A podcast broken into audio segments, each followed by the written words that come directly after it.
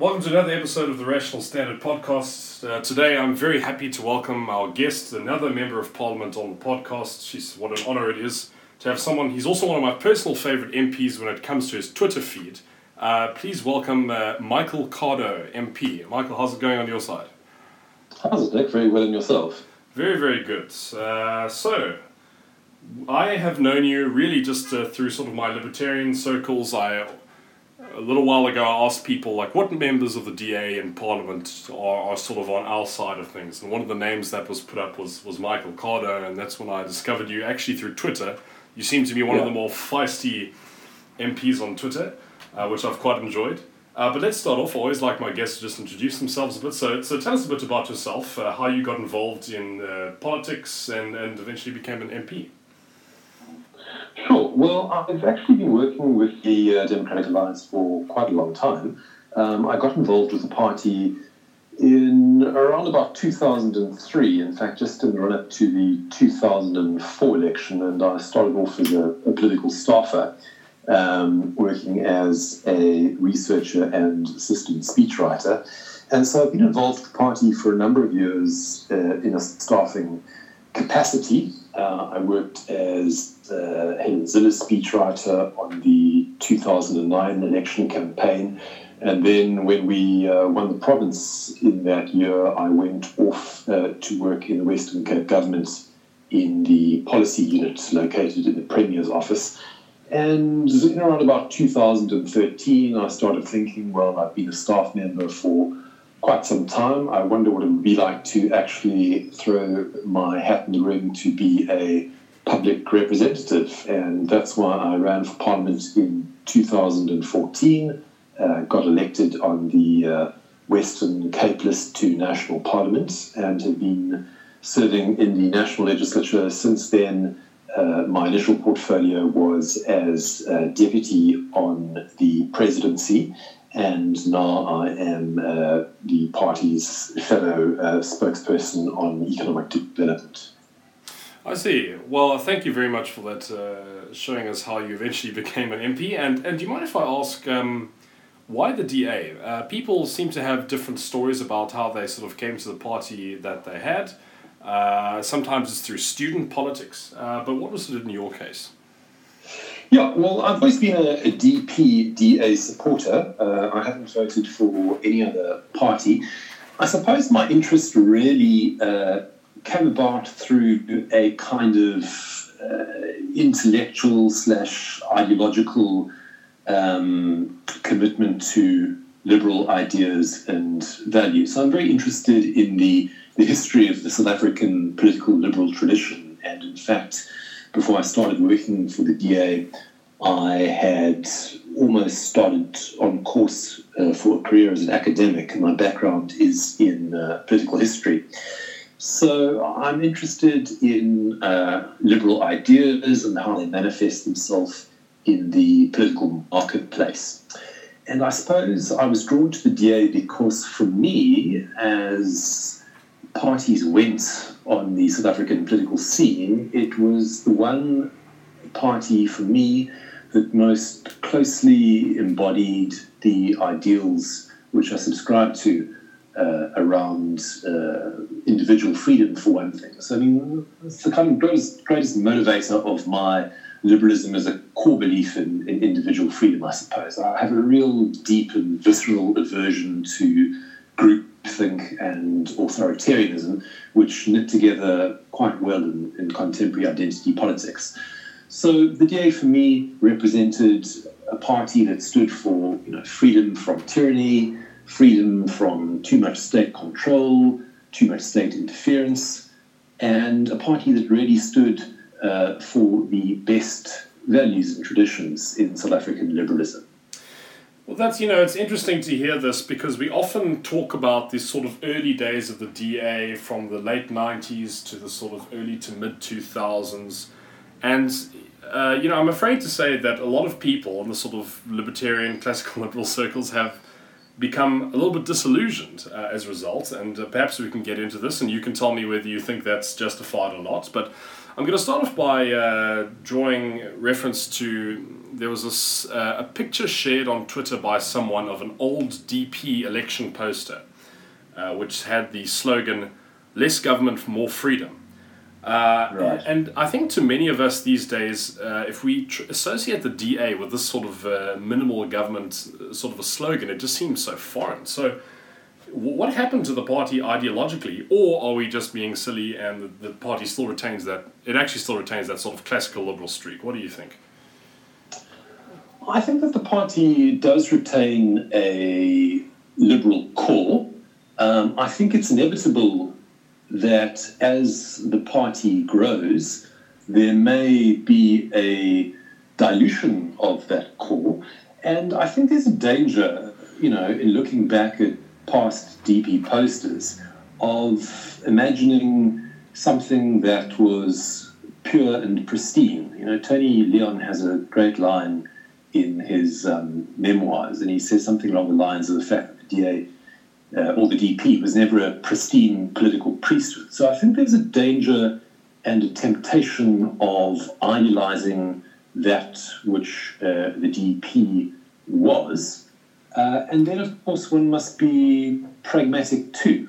Um, in the electoral marketplace uh, within which we operate, um, frankly, a kind of, you know, minimal government message and banging that drum relentlessly is only going to get you so far. So I think that for a party to successfully challenge the ANC, um, a hegemonic ruling party, the party of liberation that enjoys still, even 25 years after uh, messing up the country, an enormous amount of goodwill, you're going to have to broaden your message and broaden your appeal. And frankly, kind of uh, playing the libertarian card um, won't cut it in the broader South African electoral marketplace. Um, but having said that, I uh, do think that the DA uh, retains certain core liberal values. Uh, the party has translated those values in recent years in the language of uh, freedom, fairness, opportunity, and diversity. And to answer your question succinctly, I suppose, is that in order to grow, we have to make ourselves as attractive as possible and become something of a broad church, if you like. That does seem to be, in my opinion at least, and I'm, I'm sure you expressed similar sentiments, what the DA kind of looks like today. Uh, you know, I always am very interested to compare various uh, DA MPs' tweets. I know this is just Twitter and there's not a whole lot of substance on Twitter. Uh, but you compare someone like uh, Phumzile van Damme uh, to someone like Gwen Ngwenya, although Gwen has recently just joined you guys, uh, they seem to me to be worlds apart. And on one hand, that's not such a bad thing. I, I quite enjoy countries where there's a lot of uh, ideological diversity within parties, like the United States. You have people like Rand Paul and Lindsey Graham in one Republican Party. But, Yes. the, but the difference in South Africa is that we have a proportional representation system. So in the next election, I vote for a party and, and not a person. Uh, Now, in my estimation, this is where there's a bit of a danger in, in sort of the broad church idea is that I, I've always felt like South African politics has become intensely partisan to the point of almost parties being like a cult of personality. It's like, what is your opinion? My opinion is the party's opinion. It's like, well, that just seems so strange, you know? is that really Yeah. is that is that is that really true? Um, so, you know, on, on, that topic, perhaps you can comment about that and, and you think that's that's a good or a bad thing to have party unity uh, versus uh, you know more differing views on on things. But is there a bit of a swimming upstream against the ideological currents in order to keep the liberal values these days, or again, are we uh, worrying about nothing? Well, look, I suppose I would answer your question by saying that there's a spectrum of liberalism in the DA, and there is a spectrum of people who would uh, regard themselves and self identify as liberals. Uh, and certainly, I'm sure there are, are some members and some voters of the DA who couldn't care less either way. I mean, they vote for the DA because it's a strong opposition to the ANC or because it's better at delivering services. So, you know, not everyone is an ideologue or particularly interested in ideological debates. Uh, and I think that it is a useful thing to have within a party, uh, among people who regard themselves as liberals, a spectrum of views. I think that's actually quite a healthy thing um, because it promotes a uh, competition of ideas and it promotes a culture of healthy and robust debate. Um, where I would start to get concerned or worry is when that culture of healthy, robust debate is frowned upon or attempts are made to quash it. And certainly not been my experience in the DA of that ever happening to me, uh, certainly not personally. The, the, the concern I, I have is sometimes when I see MPs, one MP says X, and then others are sort of forced to pick up the pieces on their behalf. Because you know if, if you get what i'm saying when i say because you're all in one party and, yeah. and voters vote for the party instead of the individual it's like you got to toe the party line. And i think a classic example of this was uh, helen zille's tweets. I know that what the public mostly saw was uh, the leader Mmusi Maimane speaking out against it and you know there was a whole thing she flew up to joburg. But then you had guys like Sihle Ngobese, who's very much on the libertarian side of things in the Western Cape government, on a, on a totally opposite spectrum. And uh, you know that's just the the part which which bothers me is it's like you, it, it seems at least seems to me like if you put a toe out of line on on certain things like that. Particularly with regards to sensitive topics where you have to really hold face, uh, you get nailed. Uh, what do you think about that? I understand. I mean, one shouldn't underestimate uh, the degree to which social media in general and Twitter in particular um, has changed the complexion of things when it comes to self expression. Um, so, you know, I think it's entirely possible that 10 years ago there may have been a multiplicity of opinions among uh, public representatives in the DA on any given topic. It's just that, you know, Twitter wasn't there as an outlet to share those views with the world. So I think all of these things have to be carefully balanced against one another. You know, obviously every single po- political party uh, needs to convey a message with clarity and coherence, and it cannot be that any old public representative kind of you know puts up their hand and says something which may jeopardize the clarity and coherence of that message. So that I completely get. Um, but at the same time, you don't want to discourage and dissuade people from engaging in a positive, healthy debate around substantive issues. So, for example, uh, the question of black economic empowerment, uh, for example, is one where people in the DA may have different ideas about whether BEE is working uh, or whether we need to move away from a, a race based model of redress, whether we need to move away from this notion that um, race is a proxy for disadvantage. I think it's possibly, it's perfectly possible to have healthy discussions around those issues within a party without them being detrimental to the party as a whole. Well, I like that attitude. Uh, I think it certainly should lend itself to uh, an era of ideology being improved over time as the bad ones sort of come out into the open. Um, yeah. You mentioned BEE there. I'm interested just to briefly talk about that. Can I just ask you, you personally now, what is your views uh, on BEE in South Africa, what it is versus what it should be, or should there be none of it at all? Right. Well, look, I mean, I should say at the outset that I am certainly not a hardcore uh, libertarian who believes that there is no role for the state in society. You know, I am of the view that South Africa has a particular history of uh, racial dispossession, disenfranchisement, uh, and inequality bequeathed by apartheid, which was a system that was legislatively enacted. And I do see the need for the state to play some role in redressing that legacy bequeathed by apartheid and having a certain awareness of the complex set of racial dynamics that we have inherited because of that past. Also, I'm very cognizant of uh, Section 9.2 of the Constitution, uh, which enables the state to take certain proactive measures to uh, redress the inequalities of the past. So I'm certainly not against affirmative action in principle.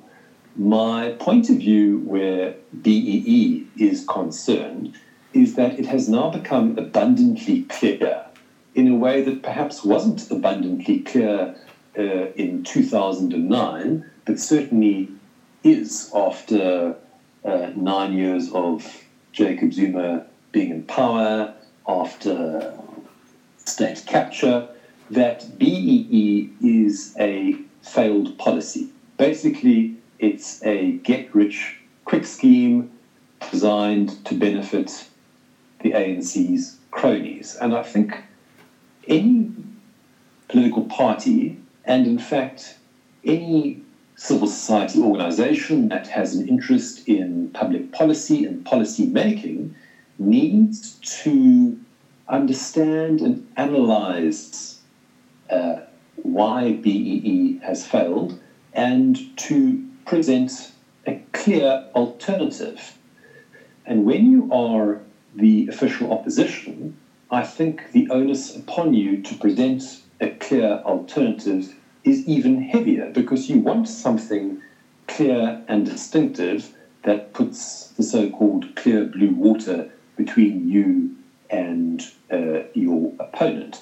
So I think it's a very positive thing that the DA is relooking at uh, black economic empowerment, and I'm looking forward to uh, what emerges from the uh, policy review process that's being headed up by Gwen and Ngwenya and which will go to the Federal Council in October for consideration. Oh, okay. Well, I, I was uh, personally not aware quite that that was uh, under uh, examination, but I'm very interested to see what comes out. I've for long been a big fan of Gwen Ngwenya, so I suppose I'll wait till October and see. But moving from uh, one issue to another, uh, you know, the thing on everybody in South Africa's minds at the moment is, I think, the land issue. This has uh, been the talk of our politics for the past uh, couple of months, basically ever since Cyril Ramaphosa became president. Um, and and I'll be honest, I've spoken to some friends of mine, and I think uh, you know, for some people, certainly me, next election is going to be very pivotal. Uh, it seems to me like next election is going to determine whether or not South Africans want to have property rights. Uh, f- first of all, I just want to ask you, as someone who's on the ground there as an MP, do you think it's at all conceivable that we could see an amendment of the Constitution before next year's election, or are there just not the votes for it at the moment? I think it's highly unlikely. Um, look, I think the ANC would want it, uh, and the EFF will certainly be pushing for it. But I think it is likely to be a fairly complex and involved process. Um, and I'm not sure that the ANC is going to be able to wrap it up before March next year, which is when I imagine Parliament will rise in order for us to go into uh, election mode on ground. I think we're probably looking at a May election. That's certainly the word on the street, uh, and that's what the IEC, or the Electoral Commission rather, has indicated uh, will in all likelihood happen. And if it does, then Parliament will probably rise in March. Now, bear in mind that we go into recess uh, at the end of November, beginning of December, and we'll only meet again for the State of the Nation in February. So, all of which is to say that time is not on the ANC's side. So, I personally would be quite surprised if the ANC uh, manages successfully to amend the constitution uh, to change Section 25 and uh, enable expropriation without compensation before March next year. Right, and you know, to wit, that means that really what's going to determine whether or not it'll happen, at least it seems like this to me, is how many parties who are in favor of amending the constitution to allow for expropriation without compensation uh, get new seats at the end of next year's election. Uh, now, you know, to me, uh, based on my knowledge of politics and economics and everything, I have no idea how a country can really function without property rights. And as a result, this is very much a one issue election for me. To me, this is, is going to be the defining factor. Um, and I'm going to come a little bit critical on the DA again. Uh, again, myself and a lot of people in our circles have been rather disappointed at the sort of reaction we've gotten. Although, in speaking to people uh, within the party, it does sound a lot like you guys are very much pro property rights. So, let me first just ask you, just to get some clarity, the DA's position on this uh, is what exactly? Well, we certainly uh, reject expropriation without compensation. We reject amending Section 25 of the Constitution, and we reject any abrogation of property rights. Um, you know, you will appreciate that. Fantastic. Property, property rights are absolutely fundamental to a democracy. You know, they're the, the foundation upon which the edifice is built in some measure. And I think it's fair to say of the, ANC, of the DA that where we are in government, we, we focused obsessively on title deed reform, um, you know, making real homeowners of uh, those recipients of state subsidized housing who have until now not had actual ownership of the homes they live in. So the DA is 100% committed to property rights. It's 100% committed to title deed reform. It's 100% committed to making people owners of the homes they live in. So this then sort of begs the question.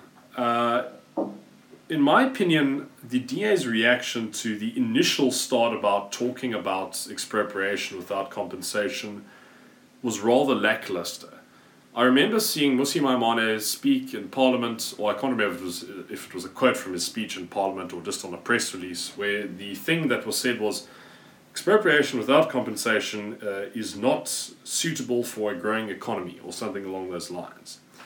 And I just thought, well, it's like, you know, it's a lot worse than that. It can also be completely and utterly disastrous from an economic uh, and, and a point of view of people who have been oppressed for decades and centuries, who could not lo- own land under apartheid, may still not be able to own land because we will have no property rights. It's like you could just go on to this thing forever and ever.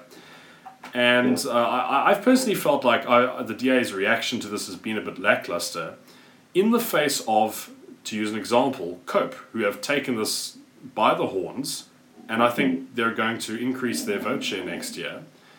Uh, so, again, would you, you know, am I being unreasonable here, or is this, again, part of a more of an electoral strategy? It just sort of seems to me that the DA should really be selling this a bit more, and it kind of appears to them that it's like a bit of a soft point and it's a bit of a something that you guys don't want to touch so much. Yeah. Look, I'm not aware of that. Um, you know, as far as I'm concerned, um, it's clear to me that there is, as I said previously, a total commitment to property rights and a fairly profound understanding of how tampering with uh, the current constitutional dispensation on property rights, what a, a ruinous and disastrous impact that would have. And I think it's fair to say of the DA that um, where we are in government, uh, in cities, and certainly here in the Western Cape, we have made a um, great show of pointing to the successes we enjoyed with our own land reform uh, initiatives.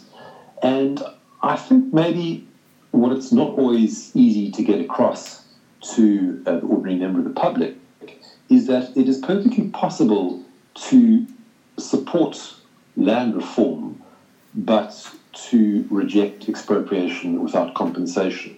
Um, and in fact, you know, this is something that even sensible people within the ANC realize, if you look at uh, the Honan Motlanthe high level panel report, is that it's perfectly possible to um, believe in those two things at the same time. In other words, to support land reform but to reject expropriation without compensation. So imagine what you'll see going into the election is the party hammering quite hard on the fact that we support title deed reform, that we support land reform initiatives within the uh, current constitutional framework, and that we actively reject any attempts to tamper with what was a very finely balanced and very carefully thought through settlement that gave us Section 25 in the first place.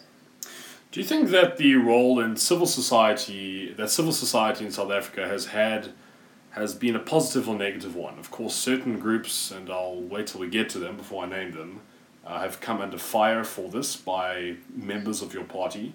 Um, but but again, the reason I bring this up is because groups like AfriForum uh, and others seem to be, to a lot of people, particularly in some cases the farming community, more of an ally in this fight. It's a really big ideological fight. Uh, Institute of Race Relations is another one I would aim. I think Frans Cronje gave a, a brilliant talk um, about, this issue, and they're really taking this one, uh, you know, by the horns, and they're really making this a priority issue. I mean, uh, what, what, what would your comment be on, on the discourse that's going on there? Yeah, look, I think the Institute of Race Relations has done great work on uh, land stuff, uh, and certainly their message uh, resonates with me and with uh, many people within the DA. So, to answer your question, I think that the impact of NGOs and civil society on the land debate has been broadly quite positive. Um, if you're referring to the submissions that we heard in Parliament uh, a month or so ago, um, you know, I think that an NGO like the Helen Suzman Foundation, for example, was uh, treated appallingly. You know, they came along, their three submissioners were kind of dismissed as, you know, three old men, and the memory of Helen Suzman was maligned. But if you're looking for something entirely positive out of the public uh, participation process, um, you know, I think that's probably a little misguided because it's it's been a farce the whole way along. Um, you mentioned AfriForum. Look, you know, I can't bring myself to join the chorus of condemnation and finger wagging that followed uh, uh, AfriForum's submission to Parliament. I'm not sure that uh, they offered much constructive in the way of alternative proposals on land reform. But what they did do quite effectively, I thought, was give the ANC and the EFF a much needed tongue lashing on the national democratic revolution. You know, good for them for doing that.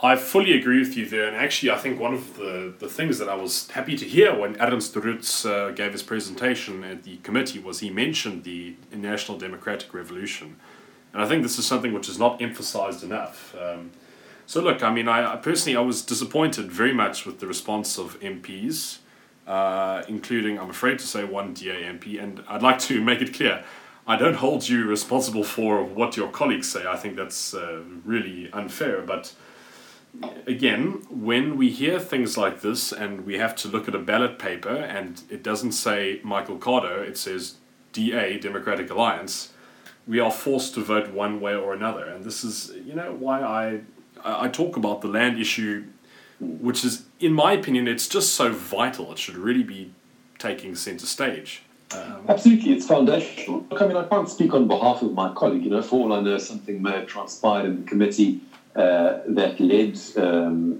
individual, I'm not sure who it was, um, to form a particular opinion. So, you know, I, I say that not having actually sat in the committee itself. Um, but that was my, my broad impression. But I really want to put to rest this notion that DA is kind of soft peddling or pussyfooting around the land issue because it isn't. Um, it takes the land issue extremely seriously. It recognizes just how pivotal foundational and essential property rights are to our constitutional dispensation, to the future of constitutional democracy, and it will do everything within its power to fight what is essentially a joint project uh, of the ANC and the EFF to undermine that settlement. Well, I'm very happy to, to hear that from a member of parliament from the DA. You know, it's funny.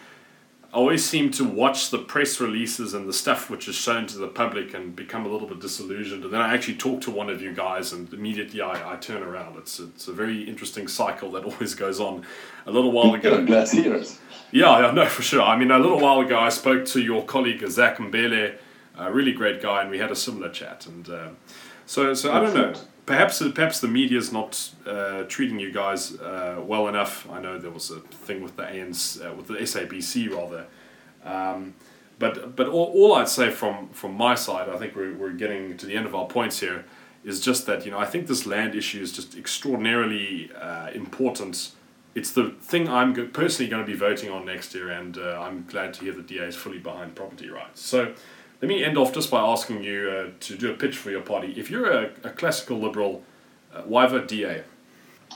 Why vote DA? Well, I would say that the DA is the only party to bring about the change South Africa needs because uh, we have a policy platform that will grow the economy and create jobs.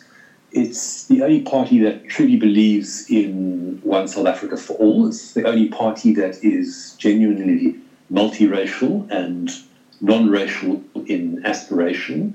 You know, ANC likes to talk the language of non-racialism, but the fact is that it gave up on that project years ago, if indeed it was ever actually reconcilable with African nationalism itself, which I highly doubt.